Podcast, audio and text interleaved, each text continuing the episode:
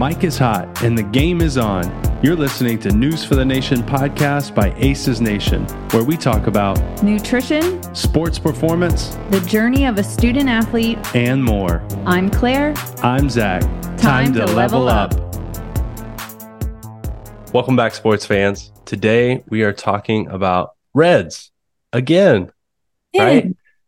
That's because there's been an updated consensus statement by the International Olympic Committee uh, regarding this topic. So we have an expert here to talk about it. Woohoo. Yeah. So Claire, give us the uh, I know we talked about this once before in an earlier podcast, but you know, mm-hmm. kind of give us the brief rundown about about Reds again. Um, just kind of fill us in or you know, bring us up to speed because it's been a few podcasts since then. And then yeah, let's jump right into it. Yeah. So I know we did a whole podcast episode about energy balance. So we had mentioned REDS, RED-S, um, which is relative energy deficiency in sport. Um, we talked a lot about low energy availability and how that occurs and what has to happen from an energy availability perspective for, for it to be low or considered low. Um, so relative energy deficiency in sport is basically a syndrome that impairs physiological and or psychological functions in athletes both male or female um, that are that's basically caused by exposure to low energy availability. So essentially the energy you're taking in through food is not matching or is much lower than that that you're expending through exercise. So you're not replenishing what you're excreting um, and typically, I think the cutoff, we may have mentioned it this in the last um, podcast on this, but typically that kind of threshold for where we see a lot of these really poor physio- physiological and psychological markers of reds is at 30 um, grams or 30 calories per kilogram um, so essentially, you're taking that athlete's body weight in kilograms, you multiply that by 30, and whatever you get, that's how many calories they might be eating in a day. But that's the threshold of usually where we start to see a lot of these negative side effects.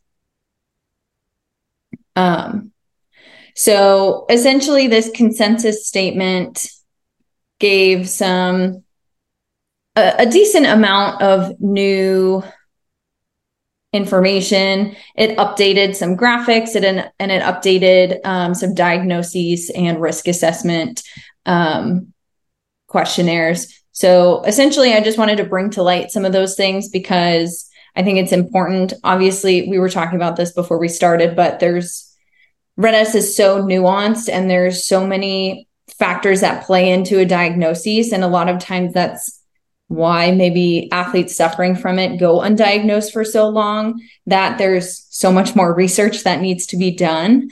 Um, not not only in just regular athletes um, in female athletes but also in male athletes in para athletes and all of that was mentioned in the consensus consensus statement as well. And then obviously there's not a lot of research in um, adolescent or youth athletes either just from a you know um, what is the word I'm looking for? Liability yeah. ethics yeah. from an ethics standpoint. Um, so I just want to go through some of the things that they mentioned that have been updated in this statement, and then we can kind of go through um, some of those risk assessment and the validation scores and tools so that um, coaches and parents and athletes can kind of have a grasp on how to potentially use those. Um, so they mentioned there were numerous scientific advancements from the 2015 and the 2018 consensus statement. So I'm just going to read basically what they say and kind of summarize it at the end. So they say the first advancement is understanding the evolution of various signs and symptoms of REDS. So they've kind of come to the conclusion that there are more signs and symptoms than maybe were originally thought. Um, like I said, it's very nuanced. So some of these cases go undetected, maybe because they weren't presenting with the typical symptoms. Um, so there's been uh, uh, an expansion of signs and symptoms. Um, the second is the development of the physiological model showing nuanced complexity of how low energy availability exposure, whether it's problematic or adaptable, which I'll talk about in a second, um, with associated moderating factors leads to changes in health and or performance outcomes in individual athletes, which essentially is just saying that they developed this new model, which I'll talk about to show the complexity of low energy availability exposure. And then it's more on like a continuum versus this leads to this. Um the third and then the third one is understanding outcomes of problematic low energy exposure low energy availability exposure. Causing reds on athletes mental health and in males has been further refined. So there was more research mentioned about how reds and mental health are intricately connected and how reds is also a significant problem in male athletes as well which um, i believe i mentioned this on the other podcast episode as well that reds kind of formed from the female athlete triad when researchers and practitioners noticed that low energy availability wasn't just affecting female athletes and it wasn't just causing low bone mineral density and irregular menstrual cycles. There was a whole plethora of other issues that it was causing. Um, so that's kind of the the scientific advan- advancements, and then there were there there was a summary of practical clinical guidelines of how to assess low energy availability, and then recommendations for body composition testing they also introduced, like I mentioned, the updated and validated IOC REDS CAT 2 um, to help diagnose and figure out the severity and risk of REDS. And um, I think that was it. So, quite a lot. That sounds like quite a lot, but um, I think in reality, it wasn't. It wasn't a ton um, that they updated, um, but there were definitely some practical uh, applications I think as a clinician that that I can use to assess athletes. All right, Claire. So you've worked in the collegiate space. Mm-hmm. Um, you've worked in the private sector, right? Um, you've worked with you know people from all different ages um, as far as being athletes and stuff. Um, what's the most common reason you think for someone to have low energy availability? And please don't say that they're just not eating enough but like why why would they yeah. have an issue with with getting calories?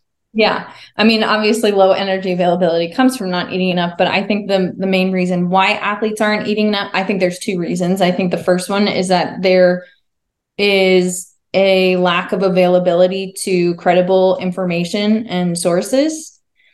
And I think that there is also just a lack of understanding of how much athletes need to be eating for the work that they are doing and to sort of just be a human being, you know, and and how much other parts of their life um, or other factors like just living and surviving, um, how much energy that requires on top of the physical activity that they're doing. So most of it boils down to lack of knowledge or lack of education. Yeah. Um, and, and I agree because I mean, I'm obviously seeing this in the the collegiate space right now as well, where it's like, I don't think any, I don't think they understand how much they need to be eating, um, let alone any societal factors that may play into the volume of what they're intaking. So, yeah. um, but also, I mean, I think back to when I was in college with like dining dollars and stuff, you know, like mm-hmm. unless unless you're at a place where you have the ability to go in, swipe a card and you can just eat what you want, you, you know, most people won't do that though. Mm-hmm. Cuz it's probably they don't want to go select anything or they want something that's already you know confined in a, in a space already that has a logo that they uh, you know feel comfortable with or are familiar with. Um, so I mean, it's an issue, right? Yeah. The education of it, and sometimes it's the they don't have the resources for it. They don't have the money for it. The the school is not able to provide that stuff, and so um, you get into some some like really bad cycles with some of that stuff. So yeah, it's an issue that that I'm facing right now is, you know, how, how do we get athletes more calories because I know they're not getting enough. Yeah. Yeah, exactly. And like you said, it's it, it's not even just always a lack of education. It could also just be a lack of resources, a lack of funding, um, or or limited resources and funding. Because from my experience, like there was an athlete dining hall, or I had, you know, a meal plan where I could go into any dining hall and just eat however much I wanted or needed, or whatever the case might be. So everybody's everybody's in a different situation and i think that's where that education can come in is if you have the tools to understand what you need no matter your situation unless it's unless you know maybe it's a pretty tough situation you can use that information and those tools to figure out how to be creative and still get what you need even if maybe you don't have unlimited dining hall dollars or if you don't have an athlete dining hall yeah true that yeah all right take um, us through more yeah. Oh, go ahead. Uh, so I did want to mention the difference between problematic and adaptable um, LEA. Um, and because I, I do think that there there are certain times where low energy availability exposure is mild and it is um, monitored and it is okay because we're trying to reach a specific goal. So, for example, some of the things they listed in here is like um, trying to manipulate body composition, or maybe there's a scheduled period of intense training or competition.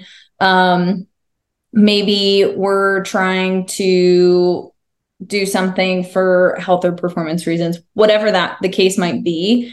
Um, as long as it is a limited amount of time and it is monitored and mindful, then that is what is referred to as more adaptable low energy availability, um, where there may be certain performance benefits to that, but it is not a long term um, exposure to it and it is not impacting health um, or well being or performance in any negative way. So there are or there could potentially be times where low energy availability for a short period of time can be helpful for specific goals and things but um, typically that's not what we see with low en- energy ability availability typically we're seeing this problematic low energy availability where it's a long-term exposure to low energy availability low food intake um, and that's associated with a pretty um, negative disruption of various bodily functions.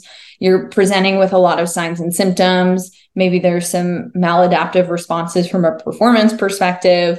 Um, and so that's typically what we're seeing. And, and this is more so what this consensus statement is referring to. And that's the type of energy availability, low energy availability that we want these athletes to be avoiding. Yeah, the list was pretty extensive as far as um, negative side effects. Yeah. Um, y- yes. Uh, in terms of like looking at it from more of like a zoomed out perspective, we can, if we want to go over those. So, um, in the conceptual model, which was in the last consensus statement as well, but like I said, they updated it to show the arrows being a little bit more nuanced and like as your as the low energy availability gets more severe, that's when we're seeing more of these negative side effects. So, from just like uh, an overall umbrella perspective, these um, I'll just read off the physiological aspects or negative side effects, and then I'll read the performance side effects as well. Um, so you've got impaired reproductive function, impaired bone health, impaired gastrointestinal function, impaired energy metabolism and regulation, impaired hematological function, urinary incontinence, impaired glucose and lipid metabolism, mental health issues, impaired neurocognitive function, sleep disturbances, impaired cardiovascular function, reduced skeletal muscle function, impaired growth and development, and reduced immunity, um, all of which are not ideal. Um, and then from a performance perspective, we see a decreased athletic athlete availability. So maybe you're out due to injury or illness, decreased training response, decreased recovery, decreased cognitive performance and skill, decreased motivation, decreased muscle strength, decreased endurance performance, and decreased power performance. So, again, definitely not ideal. Um, and most of the time, with low energy availability, we're not just seeing one of those, you're seeing a lot or all of them. And from performance perspective, that's not ideal. But from a health perspective, that can get really serious really quickly if it's not addressed. Right. Yeah. I think they did a great job with uh, outlining everything here. Mm-hmm. And you're right. It's not just a, hey, you have you have one of these because you have low energy availability. It's probably you have several of them and it's not good. Right. And then if you go through like those are just the umbrella categories. Like under all of those umbrella categories, you could have multiple signs and symptoms. Like e- even if we just look at um like reproductive function. You can have low testosterone, low estrogen, low progesterone, low luteinizing hormone, and low follicular stimulating hormone. So you could have five under one umbrella category. And then maybe for bone health, you could have four or five. So there's a lot of signs and symptoms that are in play here. So it it's pretty, like I said, it's very nuanced. Um, and I think that's how a lot of these cases go undetected for for a long time because um, at least in my experience too, with trying to work with physicians um, or just work with athletes, um, typically the signs and the symptoms are treated, and we're not necessarily looking deeper into okay, but what is the cause of these signs and symptoms? And in my experience, I've seen a lot of, especially female athletes, like if they have primary amenorrhea, they have low bone density, um, they've got low estrogen, low progesterone, whatever, they're just put on birth control. But the root cause of low energy availability is was not being addressed. And so they were still having problems, but they were just now on birth control. What kind of issues do they have now that they have LEA, low energy availability, and now they're on birth control? Mm-hmm. So um, does that does that just get masked and like yeah. almost swept under the rug, and you just continue to go down in other areas? Yeah, and I'm and from that perspective, like when um when you look at it from from that, it's like okay, well, primary amenorrhea that's not good. That means there's a problem. So that means your hormones are probably low, or maybe they got blood work and their hormones were low, so they're put on um, synthetic hormones to get a menstrual cycle back, but it's not really getting the menstrual cycle back, but they feel like they are, or maybe they think they are, um, because there's you know those hormones are level again um, but we're still having all of the other signs and symptoms um, and we're still not addressing the root cause of energy availability is not balanced. Yeah. Yeah i mean I, I could definitely see how okay so you've got all your hormones imbalanced but you know maybe you're still having I'm just looking at the the chart here. Maybe you're still having sleep disturbances, right? And that's not that's not been resolved by uh, your birth control or or whatever uh, it may be as far as uh, signs and symptoms. Otherwise, like so. Yeah. Yeah. So I could give you like let's let's give let's just look at a couple examples. So maybe you have the hormones, sleep disturbances, and um, let's say GI issues, gastrointestinal okay. issues.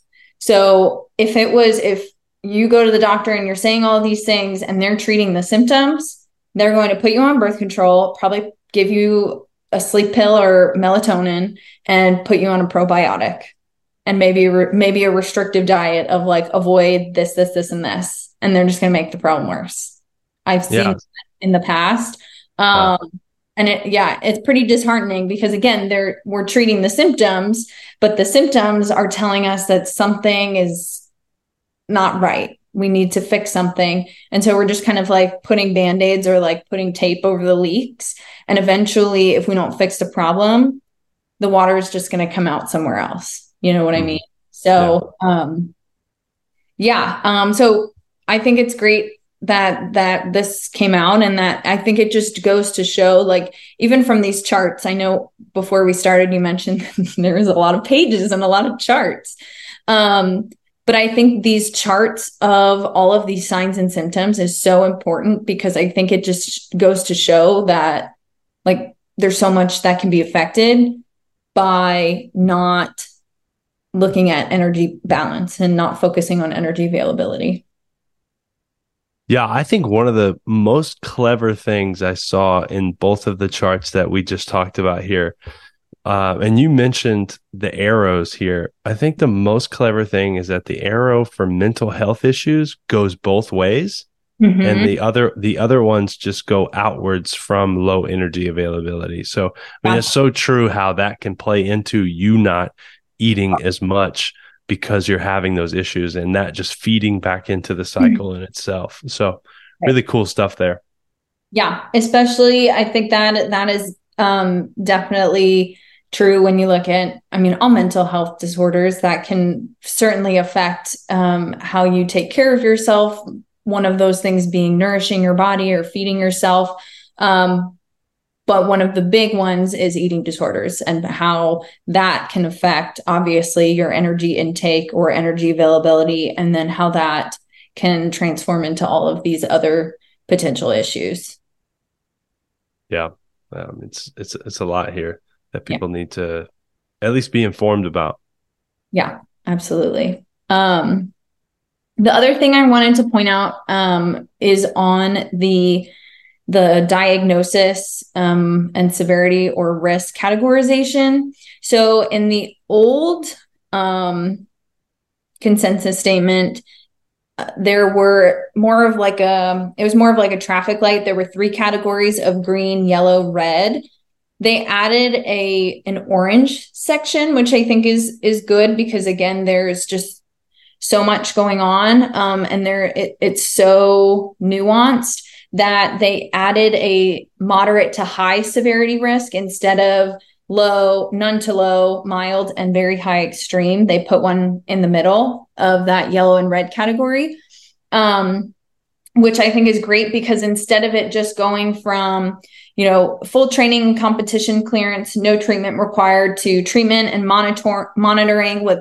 continued full training competition to like potential hospitalization, no treat uh, all treatment and no practice or competitions. There's this kind of middle ground now where it's treatment, close monitoring, and some aspects of training and competition may need to be modified, um, which I think is is good because for certain cases there may need to be that kind of discretion up to the treatment team that you know maybe competitions need to be we need to take a step back from that. Or maybe competition is okay but maybe we need to take a step back from training and only do 3 days a week versus 5 days a week or whatever the case might be for that specific athlete. Maybe a little bit more recovery time and training sessions is required um, to help them meet their energy uh, goals so for our listeners here um, in the criteria for these different color zones uh, mm-hmm. green for instance has no primary indicators Mm-hmm. and mm-hmm. um, and probably only one secondary one. In mm-hmm. yellow, we're looking at one to two primary, uh, and then a couple of other uh, secondary. Now, the difference in three and four, or orange and red here, is three primary indicators with a max of one secondary, or you can go two and two, primary, secondary, and then the red area is more than four, or four or more of those. Now, right. um, I agree with you on the the treatment and training and competition requirement stuff. There should be a middle ground because you shouldn't just go from full and full with green and yellow and then all of a sudden go absolutely nothing from the red, right? Like they, there has to be a form in the middle there. But what I want to ask you, being the professional, is what's the difference here that we're seeing between the three and four primary indicators? Mm-hmm. Like what what kind of scenarios are we seeing that it's okay to have three and still have some type of competition, but it's not okay to have four? Like what's what's the yeah. Uh what when your what's your opinion on the the rationale between having one more primary indicator and that just being over the top? Yeah, I think um what also needs to be taken into account, and I believe they mentioned this, but the, the severity of those indicators also need to be taken into account. So, for example, if you have three um, primary indicators, so if you're in that like orange space, but it's, you know, like amenorrhea, uh, your hormones are like clinically like super duper low, and maybe you have a history of a lot of fractures I would say personally, I would probably maybe not take them out of all competition, but maybe keep it very, very low. But depending on maybe how long they've had amenorrhea, their labs have been that low and they, how many fractures or whatever they've had, if they've had like fracture after fracture after fracture, um, and that is indicating that they've missed a lot of training and competitions, I would say personally, it would be my professional opinion that they be taken out of competition and training for a time to focus on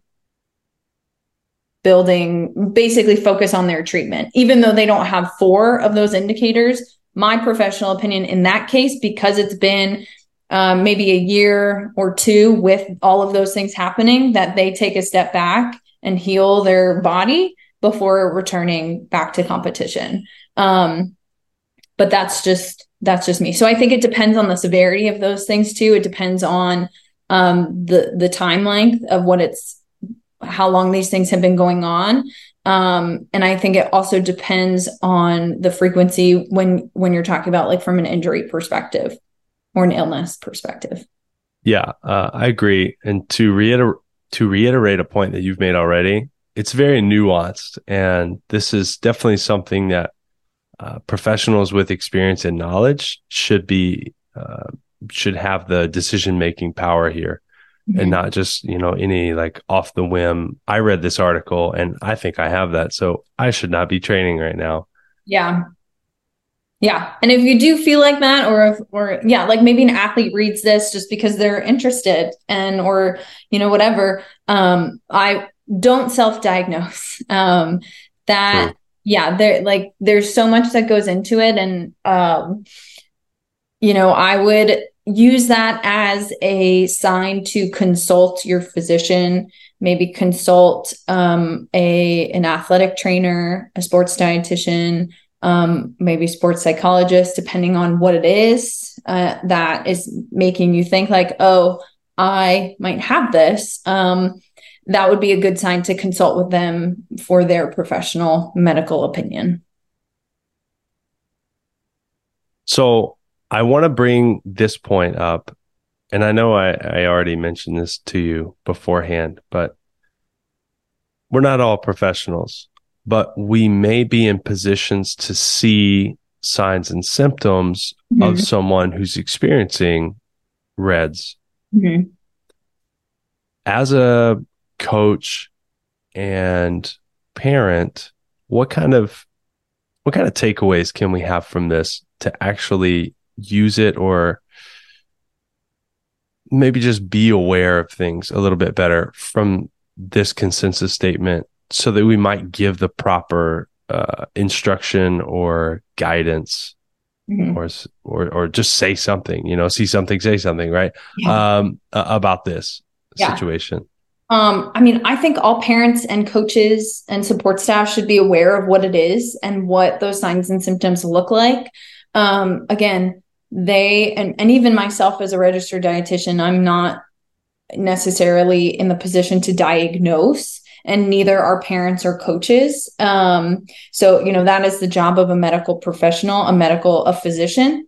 Um, so i think but just knowing the signs and symptoms and being able to be aware of what that looks like all of you know eating behaviors um, what maybe what an appropriate amount of energy of food looks like for particular athletes, maybe some behaviors around food, um, you know, noticing performance issues, noticing maybe some of those physiological things, and using that again as a chance to have a conversation um, to reach out to a medical professional. So maybe if a coach notices it, that would be a, a sign to speak with the parents and just bring it up in a conversation of, hey, I've been noticing that your daughter or son is experiencing this, this, this, and this in practice. I've also noticed that they've been sick X amount of times this year.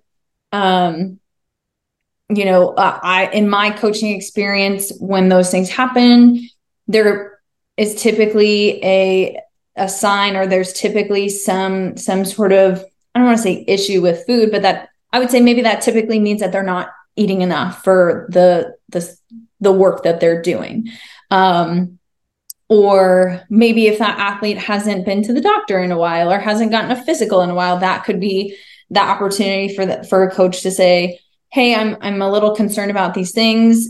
Again, typically what I see is they're just not eating enough. Um, so my suggestion would be maybe to get an updated physical with the doctor, see what they think, and if it is a food problem and they just don't know how much they need to be eating, maybe look into seeing a sports dietitian. Um, obviously i would say that those conversations would be easier to have if maybe some of the psychological um, markers and signs and symptoms are not there if it's more leaning towards if you notice uh, more maybe like disordered eating or eating disorder behavior around food that conversation needs to be a little bit more delicate um, which we do have a guide in connect for having some of those conversations for coaches um, with parents or or athletes.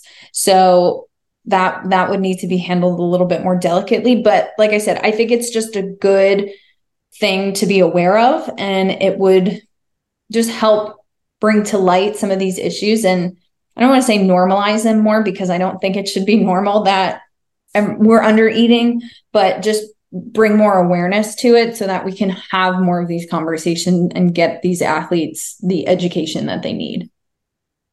Yeah, I agree. From a coach's standpoint, you know your players, you know what they act like and how their performance is. I, I think you hit on it. If you're seeing decreases in performance, they're being injured like a lot more recently than than normal. Like they're they're sick all the time. You know, they they've missed practice, you know, for for different reasons. I mean, even if it's not nutrition related, you should definitely check yeah. in see, hey, what's up? But but also to keep in mind these types of things as well, and not be, um, as we mentioned earlier, trying to treat symptoms and, and finding like uh, the causes, the root cause of everything. Mm-hmm. So yeah, I think that's, that's some good stuff. So th- thanks for answering that question. Yeah, and there there might be some coaches that have you know a, a good enough relationship with their athletes, especially if they're older like more high school college age like if they notice these issues in performance they can talk to that athlete and again just say hey i've noticed this this and this. Are you okay? How's school going? How is your nutrition? Like they can ask those more general questions and if they have that you know relationship where they can be a little bit more open and then athlete feels comfortable saying hey you know what? I just haven't really been hungry lately so i haven't really been eating then that can again lead to this conversation of okay well you know i i can totally understand that. Maybe you're stressed. It's midterm season but you know practice is ramping up. We're in the middle of our season and i don't want you to get injured. So you know maybe reaching out to a dietitian or whomever would be helpful for you so that they can help you and you don't have to worry about it. So you don't keep having all these issues in practice. Um, so that could be an option too but i do just think it's important for for them to be aware of it of and anybody that is involved with athletes parents coaches um, strength and conditioning coaches physical therapists athletic trainers dietitians physicians. I think everybody needs to be aware of what these symptoms are pointing to. Yeah good that's a good point good points. Um, we are definitely going to post this article um, in the description of the podcast, so it will be available to you um, at the click. Um, so it'll it'll be there for you to go and read yourself because it's going to be important for. Yeah, yeah, we kind of covered it all, but if if there's anything you want to look at in particular, you can go read the article mm-hmm. and get all the specifics. Yeah, and we can we can post our emails too if people have questions because I know scientific articles are not always the most digestible. Yeah, and and for everyone listening, Claire's going to be the best one to reach out to about this article and anything nutrition related. I am not the expert there. Yeah, I am not the expert there. uh, yeah. Any any other questions, Zack? Burning uh, questions. in a in a perfect world, this this would be my last question here. Maybe we'll close with this. In a perfect world, um, where you could have influence upon like maybe the the community or um, an organization or something to improve make improvements for mm-hmm. energy availability uh, mm-hmm. i don't know what that looks like what would it be like how how would you improve these scenarios and like try to mitigate them through the use of larger organizations and not just uh, individual families? Mm-hmm. Yeah. So I think working at a large university that had a lot of resources, uh, we were definitely, I don't want to say spoiled, but we were definitely lucky to have all of those resources in our disposal. So I would say in an ideal world, we would have all of that. Like organizations would have access to a dietitian, whether they're on staff, whether they're a contractor, a consultant. Um, I think every either school or club organization should have some sort of nutrition professional, hopefully a registered dietitian, come in and speak to their parents and athletes once a year. Um, I think that if schools or clubs or organizations have the funds to have a training table, that would be great. So if they have the ability to provide meals for their athletes and show them like this is what you should be eating and this is like about how much you probably need after a hard practice. I think that could be helpful as well. Um, or have those athletes take the education they learned from that dietitian and use that to construct adequate plates after from the training table. Um, obviously, I know that not everybody has access to that. So, in you know, in maybe a smaller scale, providing pre and post workout fuel. So, whether that's bananas and chocolate milk, um, I think that would be a great start just to, again, have something and show that it is important to us that you are fueling your body for the exercise that we are providing to you or we are putting you through. Um, and this is an important part of it because I mean, coaches are providing the training. You have athletic trainers that are providing the recovery. Um, but what are we doing for the nutrition part to show that this is also an important piece of what you're doing. You know, strength and conditioning coaches, they give you the programming and the, the coaching for your strength. So I think in an ideal world, there would be some piece of the nutrition puzzle being provided to show that these clubs and schools and organizations find that important. ACES Nation is a team of former college athletes and coaches on a mission to improve the sports culture experience and change today's expectations. We do this by helping every player maximize their athletic potential with professional programs to improve strength, speed, nutrition, and mental toughness, and by using sports to create a direct pathway to college with a guaranteed college scholarship program for all student athletes. Visit acesnation.org to learn more and schedule a demo. Let's go. Yeah, I I think coaches if they ever question whether or not your players are eating enough, that would tell you right there that they're not eating enough. Like if you mm-hmm. ever have a thought, hmm, I wonder if my players are, you know, getting enough fuel. Yeah, they're probably not. If you have to think about that.